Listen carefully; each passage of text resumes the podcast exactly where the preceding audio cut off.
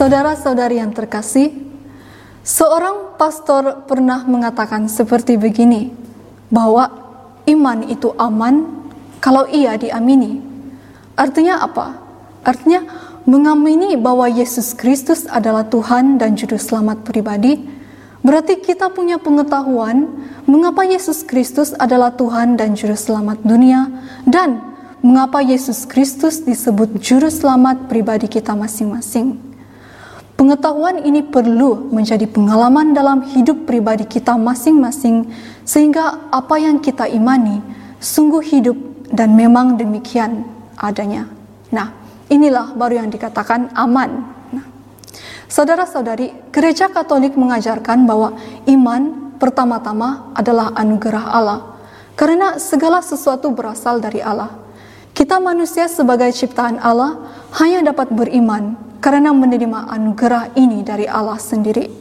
Pada Injil Matius bab 16 ayat 17 menjelaskan ketika Petrus mengakui Yesus adalah Mesias dan putra Allah yang hidup, Tuhan Yesus berkata kepada Petrus, "Bukan manusia yang mengatakan itu kepadamu, melainkan Bapakku yang di surga yang mengatakan kepadamu." Nah, Anda mungkin ada yang berkata bahwa saya menjadi orang Katolik karena orang tua saya Katolik dan dibaptis dari bayi. Atau saya seorang Katolik karena saya ikut pasangan saya. Atau juga saya seorang Katolik karena Tuhan sendiri yang memanggil saya. Kita perlu menyadari bahwa apa pun yang membuat kita menjadi seorang Katolik tidak lain merupakan sarana yang diberikan Yesus Kristus agar kita diselamatkan. Nah, di sisi lain mungkin ada juga yang mengatakan bahwa saya sudah beriman, tapi kok saya nggak rasa apa-apa tuh. Ini berarti saudara, iman akan kasih Allah itu belum menjadi suatu pengalaman yang sungguh-sungguh pribadi dalam kehidupan Anda. Iman sebagai anugerah Allah hanya akan menjadi pengalaman bila manusia yang menerima anugerah iman ini melibatkan Allah dalam kehidupannya sehari-hari. Menghidupi iman berarti kita berusaha untuk mengenal dan mengerti dengan lebih baik apa yang diimaninya itu. Nah, kali ini kita akan membahas apa saja sumber pengetahuan yang benar atas iman kita berdasarkan ajaran Gereja Katolik dan bagaimana pengetahuan ini menjadi salah satu pengalaman dalam hidup iman kita. Gereja Katolik dalam Katekismus Gereja Katolik mengajarkan bahwa pengenalan akan Allah merupakan anugerah dari Allah sendiri melalui karyanya dan juga oleh suatu tata pengetahuan yang tidak dapat dicapai oleh kekuatan manusia sendiri. Inilah yang disebut sebagai wahyu ilahi. Nah, wahyu ilahi ini merupakan pewahyuan yang sekaligus merupakan pemberian diri Allah kepada manusia. Pewahyuan ini merupakan pembukaan rahasia Allah dan keputusannya yang berbelas kasih dan juga rencana keselamatan secara penuh dalam diri Yesus Kristus. Nah, pewahyuan ini berlangsung secara bertahap di sepanjang sejarah hidup manusia sejak penciptaan hingga memuncak dalam pribadi dan perutusan Yesus Kristus. Nah, Pertanyaannya, mengapa harus terjadi secara bertahap? Hal ini karena dalam kebijaksanaan Allah, Ia tahu bahwa manusia perlu dididik dan disiapkan untuk menerima pewahyuan dirinya sendiri dalam pribadi Yesus Kristus, sabda yang menjadi manusia. Nah, oleh karena itu, Yesus Kristus merupakan perantara dan pemenuhan seluruh wahyu sehingga tidak akan ada lagi wahyu yang lain. Dengan kata lain, wahyu umum sebagai pewahyuan diri Allah kepada manusia sudah selesai secara definitif dalam diri Yesus Kristus sebagai perjanjian yang baru. Seluruh pewahyuan umum yang telah final dan definitif ini tercatat di dalam kitab suci Perjanjian Lama dan Perjanjian Baru. Nah, para saudara, kitab suci baik perjanjian lama maupun perjanjian baru diwartakan dan sekaligus diajarkan oleh para rasul dan pengganti mereka yaitu para uskup. Nah, surat pertama Rasul Paulus kepada Timotius bab 2 ayat 4 mengatakan bahwa Allah menghendaki supaya semua orang diselamatkan dan memperoleh pengetahuan akan kebenaran. Ini berarti bahwa harus diwartakan kepada semua manusia, kepada semua bangsa apa yang telah diwahyukan oleh Allah lewat Kristus kepada kita. Pewahyuan Allah ini pula harus disampaikan secara utuh demi keselamatan semua manusia secara berterusan. Penerusan wahyu ilahi inilah yang kemudian terjadi dalam dua cara, yakni secara tertulis dan secara lisan. Secara tertulis yaitu di dalam kitab suci sendiri dan kemudian di dalam penerusan secara lisan yaitu pewartaan lisan melalui teladan dan penetapan yang ditetapkan para rasul sendiri dari ucapan, karya, dan pergaulan dengan Kristus di sepanjang kebersamaan Yesus dengan para rasul. Misalnya saja seperti penetapan Ekaristi dan sakramen-sakramen lain oleh Tuhan Yesus. Selain itu juga melalui apa yang atas dorongan Roh Kudus telah dipelajari oleh para rasul, seperti misalnya liturgi-liturgi. Nah, inilah yang disebut sebagai tradisi suci.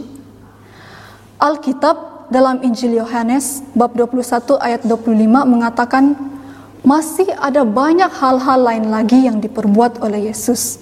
Tetapi jikalau semuanya itu harus ditulis satu persatu, maka agaknya dunia ini tidak dapat memuat semua kitab yang harus ditulis itu. Maka, selain kitab suci, sumber iman kita yang lain juga adalah tradisi suci. Kitab suci dan tradisi suci berhubungan sangat erat dan terpadu. Ini semua berhubungan dengan sumber iman yang ketiga, yaitu wewenang mengajar ataupun magisterium gereja. Kitab suci dan tradisi suci dipercayakan Tuhan Yesus kepada gereja supaya semua umat Allah bersatu dengan para gembala. Ini berarti umat Allah perlu bertekun dalam ajaran para rasul di dalam persekutuan. Nah, melalui persekutuan ini, iman yang benar dan yang sama yang diajarkan Tuhan Yesus tetap dapat dipertahankan, dilaksanakan, dan diakui secara turun-temurun. Oleh karena itu, Penafsiran yang otentik atas sabda Allah dalam kitab suci dan tradisi suci merupakan wewenang mengajar gereja yang kewibawaannya dilaksanakan atas nama Yesus Kristus sendiri. Nah, magisterium gereja sendiri mendapatkan pendasarannya dalam Injil Lukas bab 10 ayat 16 bahwa barang siapa mendengarkan kamu, ia mendengarkan aku. Dan juga di dalam kisah para rasul bab 2 ayat 42 mengatakan bahwa mereka bertekun dalam pengajaran rasul-rasul dan dalam persekutuan. Dan mereka selalu berkumpul untuk memecahkan roti dan berdoa.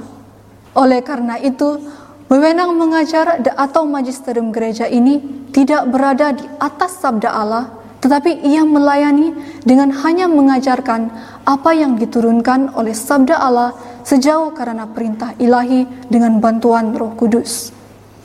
Contoh dari magisterium gereja adalah dogma-dogma mengenai iman.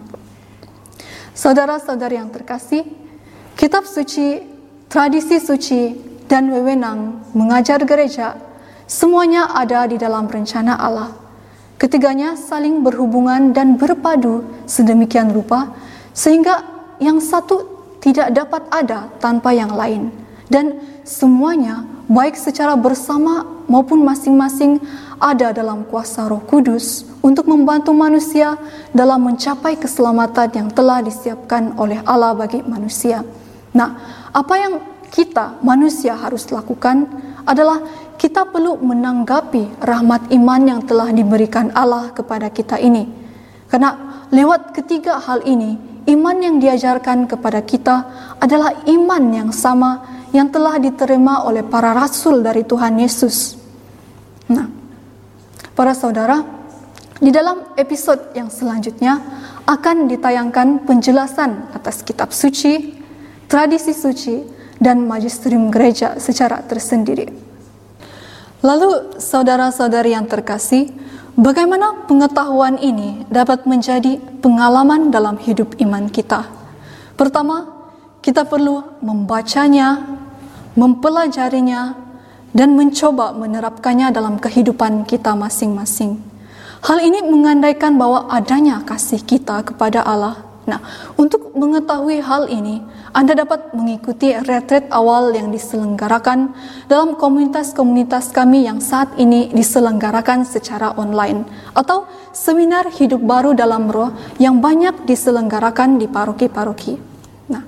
Kedua, apabila kita mengalami sesuatu ketika kita membaca, mempelajari atau melakukannya, bawalah hal itu di dalam doa. Nah, apabila pengalaman itu memberikan pengertian yang mendalam, maka kita harus bersyukur kepada Tuhan. Namun sebaliknya, kalau kita merasakan kesulitan di dalam hal tersebut, berdoalah dan meminta bantuan Roh Kudus agar diberi rahmat pengertian yang benar dan kehendak yang kuat untuk tetap melakukannya. Semoga saudara mengenal dan memahami kebenaran yang sejati. Sekian saja dari kami. Salam Provita.